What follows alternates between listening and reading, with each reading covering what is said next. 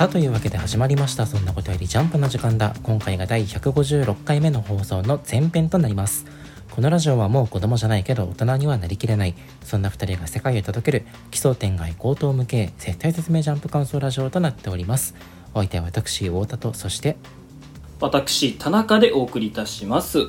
さあ今週の「ジャンプ」は2022年第39号。テレビアニメ化決定記念運命めぐるループ目前のアンデッド・アンラックが表紙関東からです。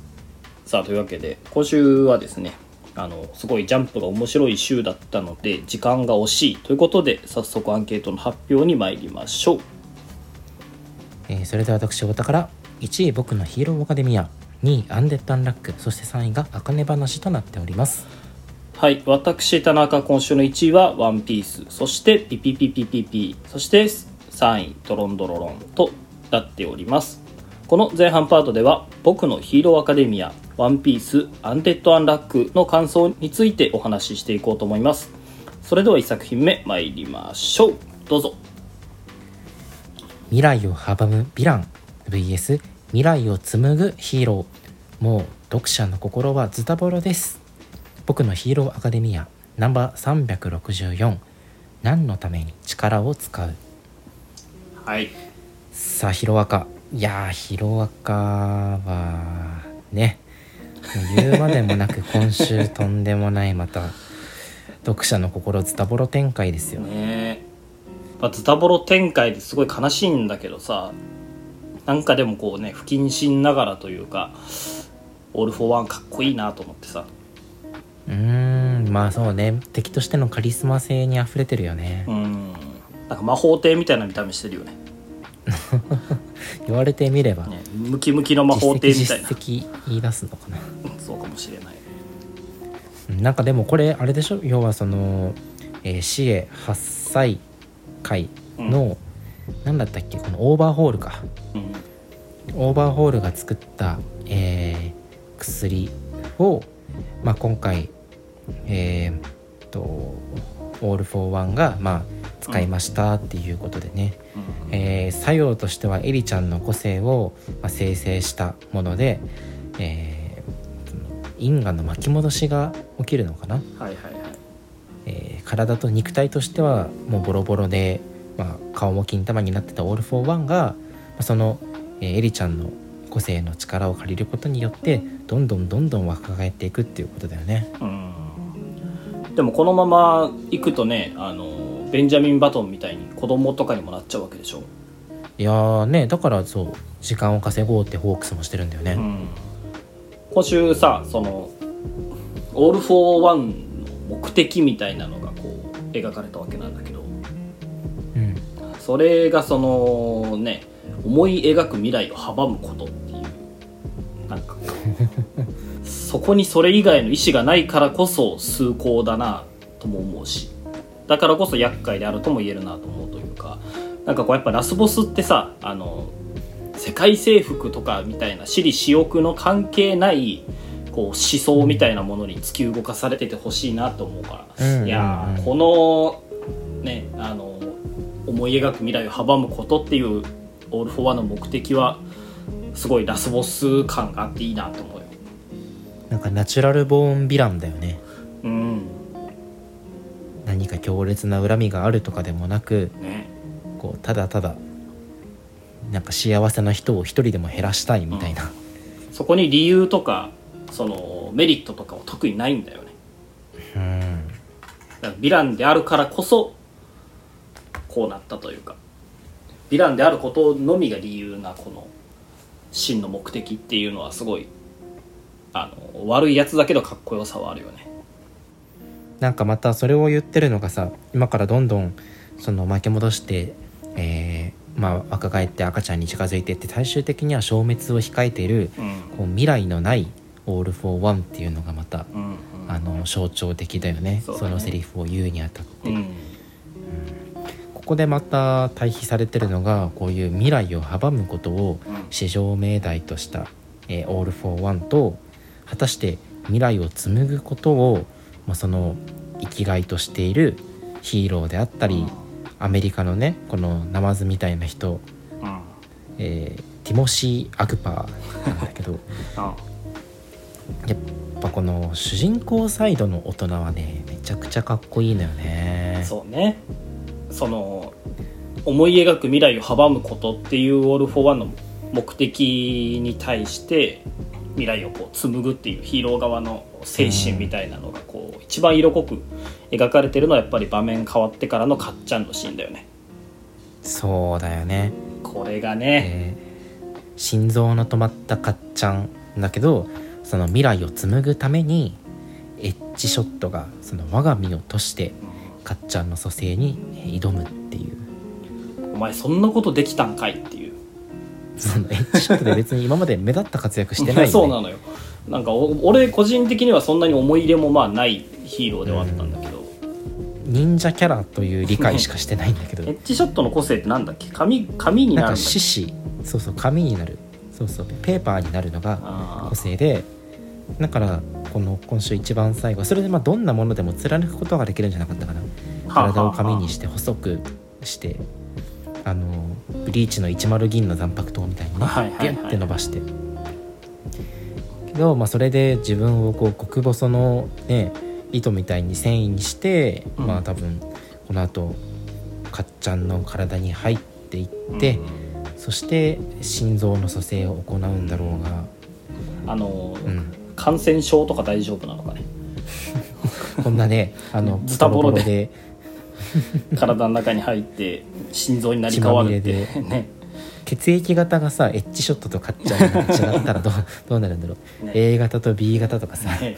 相入れない血液型だったら大変だよ。もしかしたらでもエッジショットこういう時に備えてあの O 型に生まれてるのかもしれあない。そうかもしれない。誰にでも輸血できるみたいなね。あ紙になるわけじゃないんだね。体を紙のように細く長く伸ばせるそうそうそう細く肉体ではあるんだ、あ紙そのものではないんだ。紙そのものではないらしい。なんかでも思うのがさそのぶっちゃけ戦力的にはまあかっちゃんをあの生き返らせたとてみたいなところあるじゃん、戦力的にはね、ん。そう、まあ、プロヒーローがいた方がねいくらかっちゃんすごいとはいえまだ卵なんだからさ。プロヒーローがいた方が戦力的には強いんだろうから別にねそんなエッジショットの命を足してかっちゃんを助けるっていうのは悪手とは言えるけど、ね、でもやっぱりこう消えかけてる未来が目の前にあってそれをそのままにしてたらヒーローの治れっていうところがあってね。その高潔な精神というところがまたかっこいいんだけど、まさに今週のねあの未来を紡ぐために力を行使するヒーローっていうのを一番端的に表したエッジショットで。うーんこのこのねエッジショットのことをさあのん。ベストジーニストがこうなんかただならぬただならぬ関係を匂わせてるじゃない、はいはいはい。最初そのねかっちゃんにあの近寄るエッジショットに対してねベストジーニストがエッジショットって声かけてるんだけど、うん次この彼がその自分の命を落としてかっちゃんを助けようとしてることを察した時にうん「上原戻れなくなる」って言ってうん名前を呼ぶんだよね。うん。上原って。またそれに対するエッジショットの回答が「後を頼みます。袴田会長」って言ってもベストジーニスとかなんか袴田会長なのも俺ピンときてないんだけどでもねこれもインスタント階層の極致というかさ。一コマだけ差し込まれる。手芸同好会の会長と後輩だったんだろうね。先輩後輩関係で。手芸同好会のポスターになんか「忍び」って書いてるの。ただエッジショットの趣味でしかなくていいよね。手芸と忍びはね似ても似つかないジャンルだから。何の関連性もないにもかかわらず、あでもねこれによってあれなのかね。かっちゃんがパワーアップするのかね。パパワーアップするのかもね。心臓が強化されてなんだろう。全身の血液をポンプみたいに送り出すことができるようになる。あら。じゃあ体が赤く光って煙が出るのか。赤く光ってニトログリセリンの汗を全身の穴から射出射出する。なんかかっちゃんの能力よくよく考えるとキモいんよな。でもき爆発する手汗でしょ？いやそうそう。多感な時期って体育の後とか制汗剤とかつけたりするけどかっちゃん使わないんだろうね,、使わないんだろうね。かけばかくほど強くなる。ね。これでもかっちゃんさここで生き返ったとしても荷が重いよね。ね。ただでさえその俺はオール・フォー・ワンをワン・フォー・オールを終わらせたんだみたいな自責の念に駆られてる中さうん。さらにプロヒーロー一人の命が自分と引き換えに失われたとなると、ねでもかっちゃんならその責任感をさらにパワーに変えるぐらいのことはしてくれるんじゃない？なるほど。プレッシャーに押しつぶされることなくね。そうそうそう。やっぱ前を向いてる人ではあるしさ。そうだね。なんか聞いたところによると、うん。あれらしいよあのちょっと前の8周年の関東からのイラストでかっちゃんがエッジショットの髪飾りつけてるらしい、ああそうなんだ、うん、はあその衣装を継いでるんだ。なそう衣装ついでるし何らかパワーアップもしてるんじゃないかなって。るほどね。うーん。でもここまで来るともういっそかっちゃんで戸村倒してほしいな。ね。なんかデクが倒すもんだと思ってたけどかっちゃん倒してほしいよねねえ。あと一歩のところまで迫ってたからね。うんうん。だからこそこの、えー最後エッジショットがここまでして繋いでくれた命でもう一押しをうん。なんとかかっちゃんやってくれと思います、はい。いやーヒロアカ心はズタボロになるけど続きはやっぱ楽しみですね。熱いですはねい。はい、こんなところでヒロアカいいかな、では次の作品に参ります。懸賞金が判明する回全人類が好きなんじゃないですか？ワンピース第1058話新皇帝。いやーワンピースもう幕開会が面白くて面白くて仕方ないよね。今回なんか幕開が気持ち長い気がするけど、ね気のせいかな？1ヶ月ぐらいずっとやってるよね。ねまあねその懸賞金判明会なわけなんだけどいまだに俺ジンベエが船に乗ってるとちょっと違和感あるんだけど。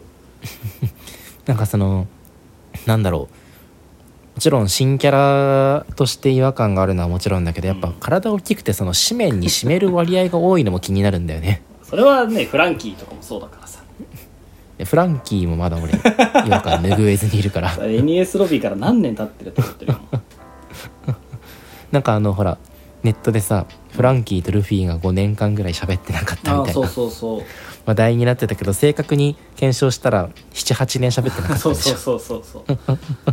まああのー長い間別行動してたからね。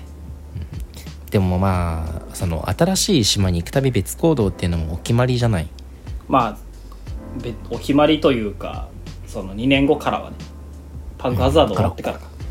このね幕開があの終わるとまたみんなバラバラになって数年単位で喋らないキャラとかも出てくるんだろうね。どうなんだろうね。でも次の島行った時もう俺はバラバラになってほしくないけどね。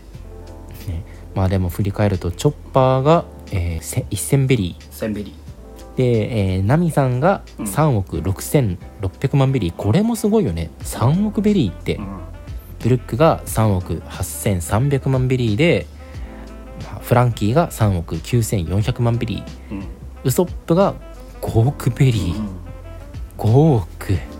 はあ。まあロビンが9億3000万。9万サンジが10億3200万。ジンベエ11億。ゾロ11億。10、えー1100万。うん1100ベリーか。1100万らしいこれ。ミスらしい。あそうなんだ。11億1100万ベリー、うん、でルフィ30億ベリーだね。うん。なんだけど。これはかなり大きく出たね。ねえ。まあナミブルックフランキーウソップに関しては一律3億アップかな。うん。でまあここまではまだいいとしてよ。うん。ロビン9億3000万ベリーは上がりすぎじゃない？ってちょっと思うねえ。8億ぐらい上がってるでしょ。結局ロビンに関して言えばそのポーネグリフが読める人間がグランドラインのここまで来てしまっているっていうのが脅威として捉えられてるまみたいな理解でいいのかな、うんそうだろうね。でサンジは10億3200万ベリーでサンジの語呂合わせ。でゾロははいはいはい11億1100万ベリーでゾロ目だね。なんだけどこれサンジをなんで11億3200万にしなかったんだと思うのよ。いやそうなのよ。そうなのよ。というかまあジンベエを10億にするとかね。なんかサンジのその一味3番手のポジショニングは変えないでほしかったな、ね。それはちょっとあるよね。ファンとしてはね。うん。そうね。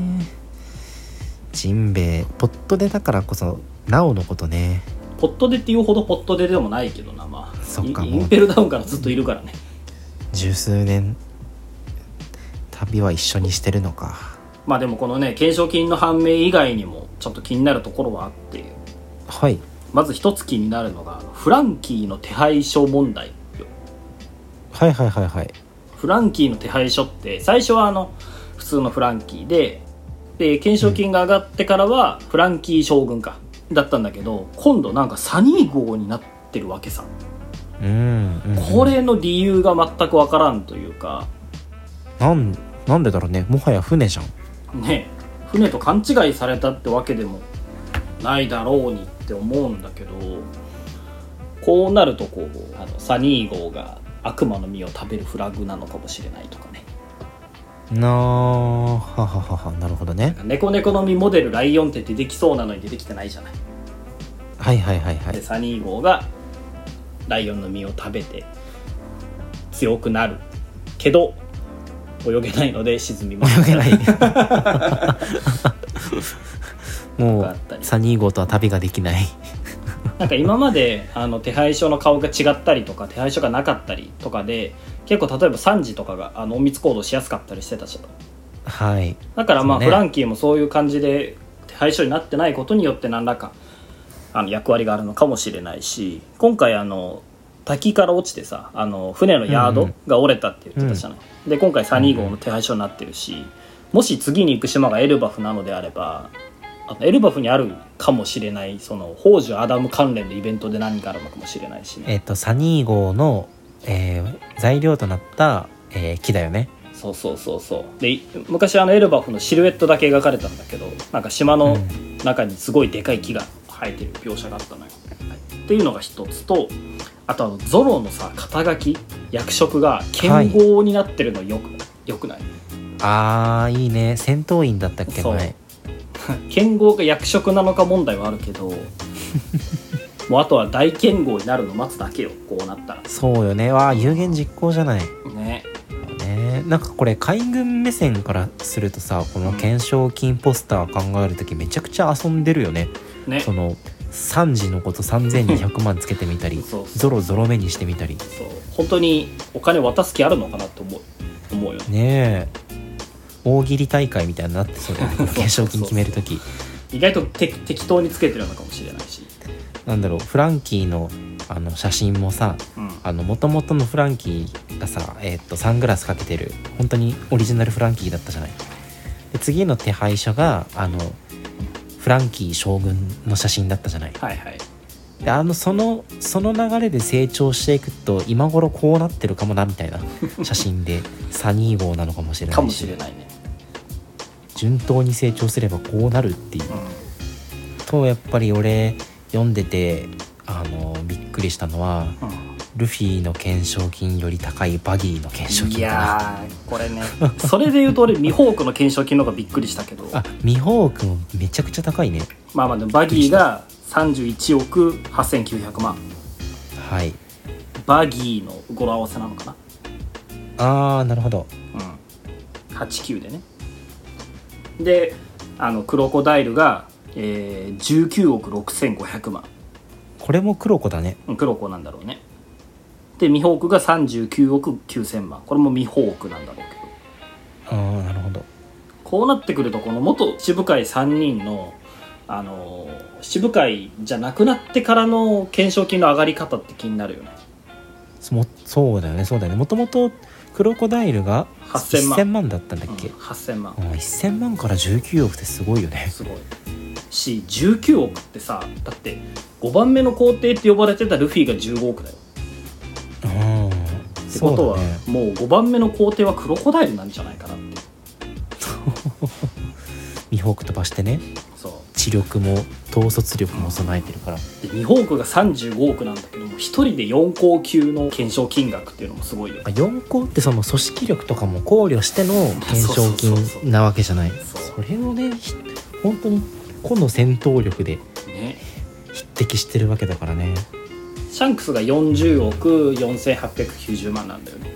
うんうんしかもさミホークその元桜花七部会にして四皇赤髪に勝る権利って書いてあるから完全にそのもう片腕になったシャンクスより上なわけっていうのが明らかになってる、うん。うんまあ両腕の頃は互角だったんだろうけどもう完全に権利では上なんでしょう。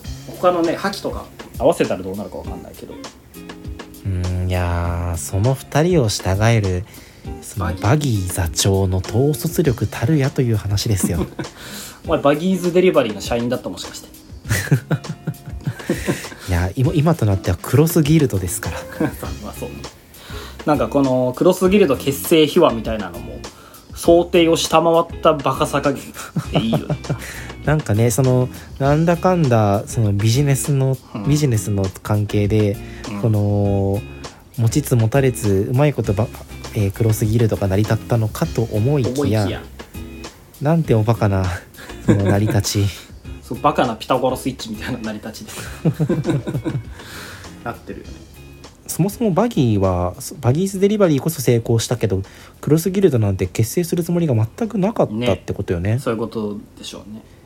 で企みとしてはもうこれほぼほぼクロコダイルが思い描いてた絵で、そこにでも、まあ、悪運強いバギーがすっぽり収まってしまったっていう話この今週ミホークが言ってる「ごめんで四皇になり上がる男はお前が最初で最後だろうが」あのめちゃくちゃ決まってる悪口すぎて。面白すぎる。ここんな悪口も聞いたらかな。なんかバギーに同情するしかない。でもやっぱクロコダイルってなんかあの表に立つよりこうやって裏で暗躍してる方が似合うよね。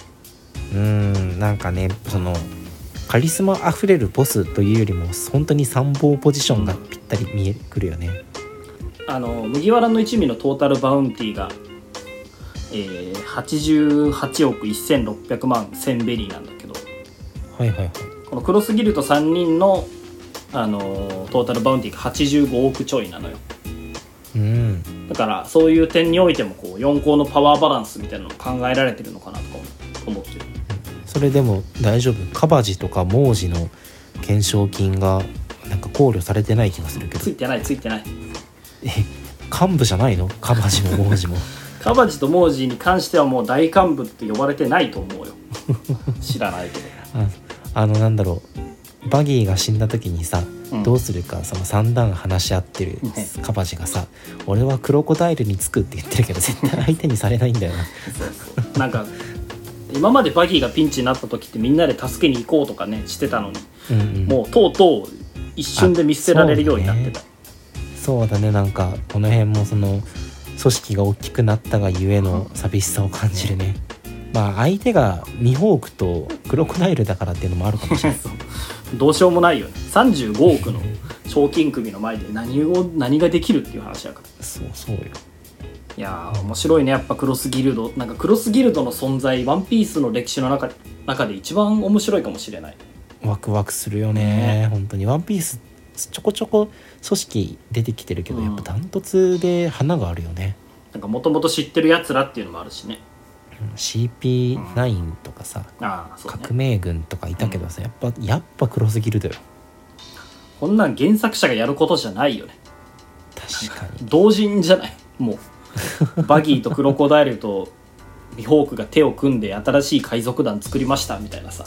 すごいよ。ねこのバギーのポジション自分に置き換えて夢小説書いてる不女子いそうじゃない？バギーは夢小説の中では存在すらないのか。まあところ変わって今週の引きは革命軍パートでしたね。はいああ革命軍。まあ、ドラゴンがねそのサボが本当にコブラを殺していたらいかなる理由があれど俺は許さんって言ってるけどうん。今週の引きを見る感じサボは何を語るのかね。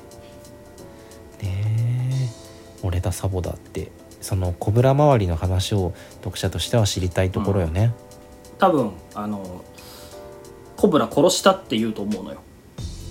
ああなんでかっていうと今週その通信がさあの海軍に傍受されてるじゃん。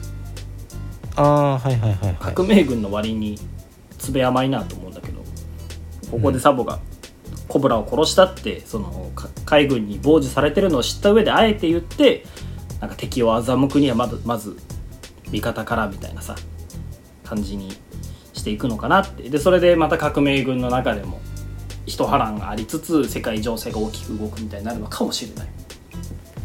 じゃあそれで踊らされるドラゴンめちゃくちゃアホじゃん。めちゃくちゃアホよ。なんかドラゴンがこんなに小さいコマに登場したことが今まであったのか記憶の中探ってもなくてさそのコマに倒し対してさなんか顔が大きすぎてびっくりする。大体この角度ですなドラゴン出る時。ドラゴン出てくる時ね。ななんだろうこの白真に迫るその影がかかった顔もさ、うん。なんかナルトのコラ画像みたいな面白さがある いやー来週救済ですよ久しぶりの。これがあるから「ワンピースは。ね。でもまあ映画もめちゃくちゃ当たってるし小田先生忙しいんだろうね。救済知ってなかった方だしね最最近。ああえっと連載再開以来そうそうそう。初めてだっけ？そうそうそう。一周飛ぶけどね「ワンピース本当に今が一番面白いので皆さん追いつくなら今ですよ。ね。てところえー我々そんなことよりジャンプの時間だわ。あの「ワンピース。読み切り掲載時から応援してる作品なので。いつからやってんだってね。このまま媚び打っていきたいですね。はい。というわけで次の作品に参りましょう。祝アニメ化決定。心からおめでとうございます。アンデッド・アンラックナンバー124アンディいやアニメ化ですよ。いやーとうとう。アンデッド・アンラック。あのねあのなんだっけ。マッシュルね。そうマッシュルとあやかしトライアングルに抜かれ。ロボコにも抜かれ。一度は屈辱的な思いもしたけれどやっぱり次の作、アニメ化はアンデッド・アンラックですよ。どうだろう？アニメ映えで言うとちょっとなんか不安と期待と半々ぐらいのところはある なんかこうススタイリッシュな作品っていう感じじゃないもんね。そのうん。呪術とかチェーンソーマンみたいな。キャラデザが垢抜けてるわけでもないし。うん。なんかめっちゃ肉弾戦があるってわけでもないしね。かといってなんかガキンチョに受けるでもなく ライトなファンに受ける作品ではないじゃない。コアなファンががっつりつくかどうかね。次第だと思うんだけど、今週ジャンプでも言ってたけど毎週モザイク出るしね。そうね。ずっとあの乗り張ってるもんね。いやーでも、まあ、めでたいというか。関東からいいよね。ちょっとアニメっぽい塗りと漫ねア画っぽい塗りと、ニメ塗りしてるよね。手書きのところとね。うんどこまでやるんだろう。安納編がやっぱ最高潮に盛り上がるとは思うんだけど。やうんうん。っぱ尺の都合でそこまではできないかなここで一段落みたいなのがなんかあんまなくない？アンデラって。そうねビリーの裏切りとかかな。割ああれでも割と序盤なんだよな。あ割と序盤だと思うよ。あの辺だってめっちゃ進むの早かったからうさ、ん。アンデラ。そうなのよ。逆にめちゃくちゃ進むの早くしてワンクールで最終回までやるとかどう？あー物足りないな。12話で100話分ぐらい進めるみたいなやっぱでもクソデカフォントはさゆっくりたっぷり尺取ってみたいじゃない？まあそうね。アンデラといえばクソデカフォントですから。うん。声優も気になるとこよね。アンディの声優、うん。俺杉田智和にやってほしいな。あーぽいね。でももう今そんな深夜アニメの主人公とかしないんじゃない？しないかな。NHK のナレーションとかしかしないんじゃない？でワンピースの片栗とかしてるじゃん。あそうなんだ。へえ片栗杉田智和だよバリバリ現役なんだね。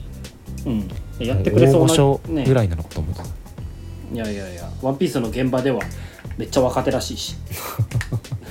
田中真由美音体とかおるから。そうそう。アニメ会社が？アニメ会社がえっと決まってんだよね。デイビッドプロダクション。知らんな。でもジョジョやってるらしいよ。あと延々の消防隊知らんな。どっちも見てないからな。なんかね延々の消防隊のクリップみたいなのを見たんだけど確かにこうクソデカフォントみたいになんか文字がダーって演出として入ってくるシーンとかあってあそうなんだ。ちょっとね同じ匂いを感じた。うーん。それはいいね。うん。まあねそういう演出のあの経験値があるっていうことでね。うんうんうん。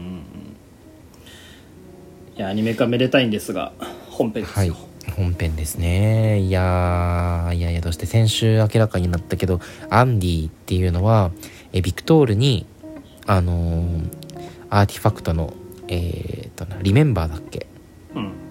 をぶっ刺したことによって生まれたあくまで別人格だったんだということですよね。ビクトールの別人格。これはねびっくりしたな、ね。物悲しいよね。うん、なんなんとなくそのえっと頭にカードが刺さってるからそれで脳の機能が制限されて、えーアンディがアンディ足りえてるのかなと。うん。ぐらいの凶暴性が抑えられてるとか、ね、そうそうぼんやりとした理解でいて実際なんか読み切りの時はそういう設定だったよね。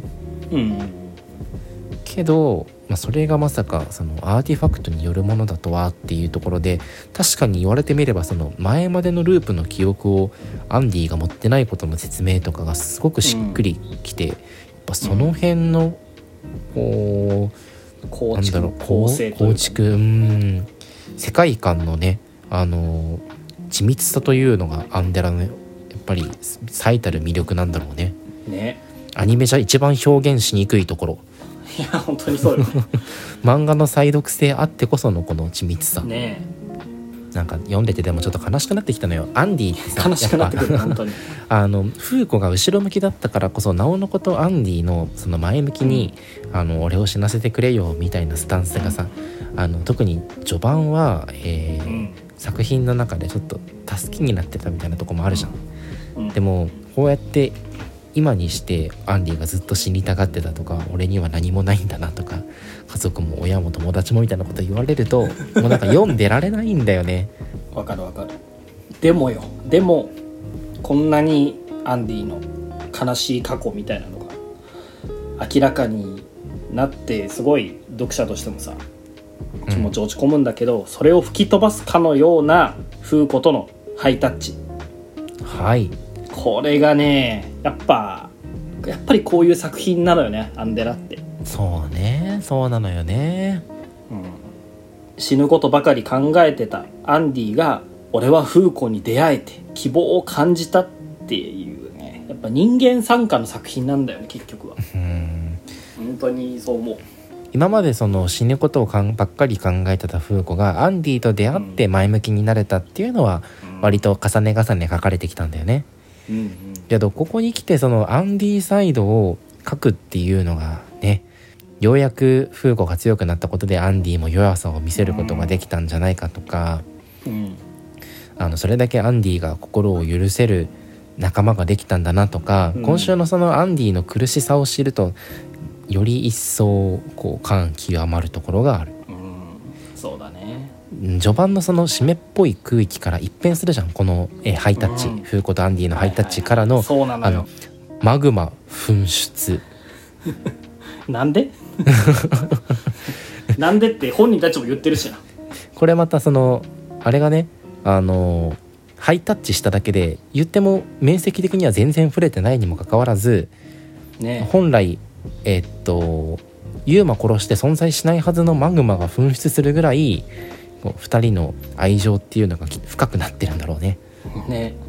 このマグマが出てきたのやっぱり伏線なのかな。どういうこと？殺したはずのユーマ。ユーマ殺してても概念として消滅してるはずなのに、うん。マグマが出てきたっていうことはなんか神がどんどんユーマを追加しているとかさ。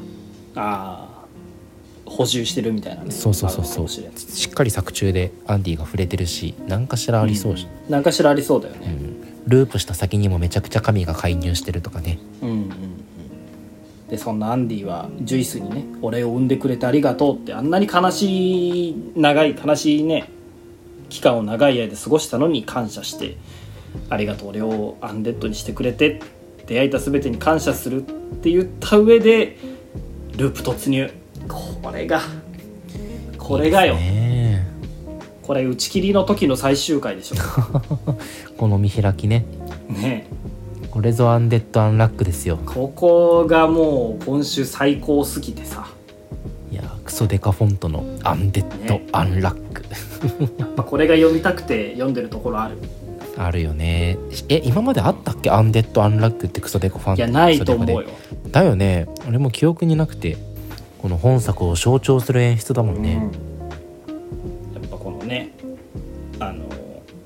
陰鬱な気分を最後の最後で吹き飛ばしてくれるっていうのはアンデッド・アンラックの作家性だよね。やっぱ戸塚先生が根垢なんだろうね。ああまあそれは感じるね。うんあるじゃないネクラな作品も。最初から最後までねどんよりしたまま終わって敵書いてる時の方が生き生きとしてるやつね。いるじゃない。僕のヒーローアカデミアとか 呪術廻戦とか。とかねあるけどちゃんと戸塚先生は暗く始まっても最後明るい気持ちで終えるだけの、このね肥料を持ち合わせてますから。いやアニメ化めでたい。本当にめでたいよ。まだかまだかとずっと待ち望んでいたから。アニメ化を機にねまた読んでくれる人が増えるとまた嬉しいし。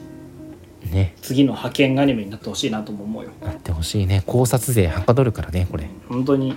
でも俺ら答え知ってるからね。確かに。いやでもこうねその時まだ連載完結してなくてうん。アニメで描かれたあ。れがその後連載で明らかにとか戸塚ならしかねえんでしょ。そうそう性格的にしっかり監修してくれそうだしうね、んしてくれそう。妥協しなさそうよね。だから次のねクールではあのアンデッド・アンラックで考察してマッシュルで爽快になりましょう。うんいやーいいコンビ。はい。はいというわけで第156時間目の前編はここまでとなります。この後は後編でピピピピピピあかね話ドロンドロロンの感想についてお話ししていこうと思います。それではまた後編でお会いしましょう。さよなら。バイバイ。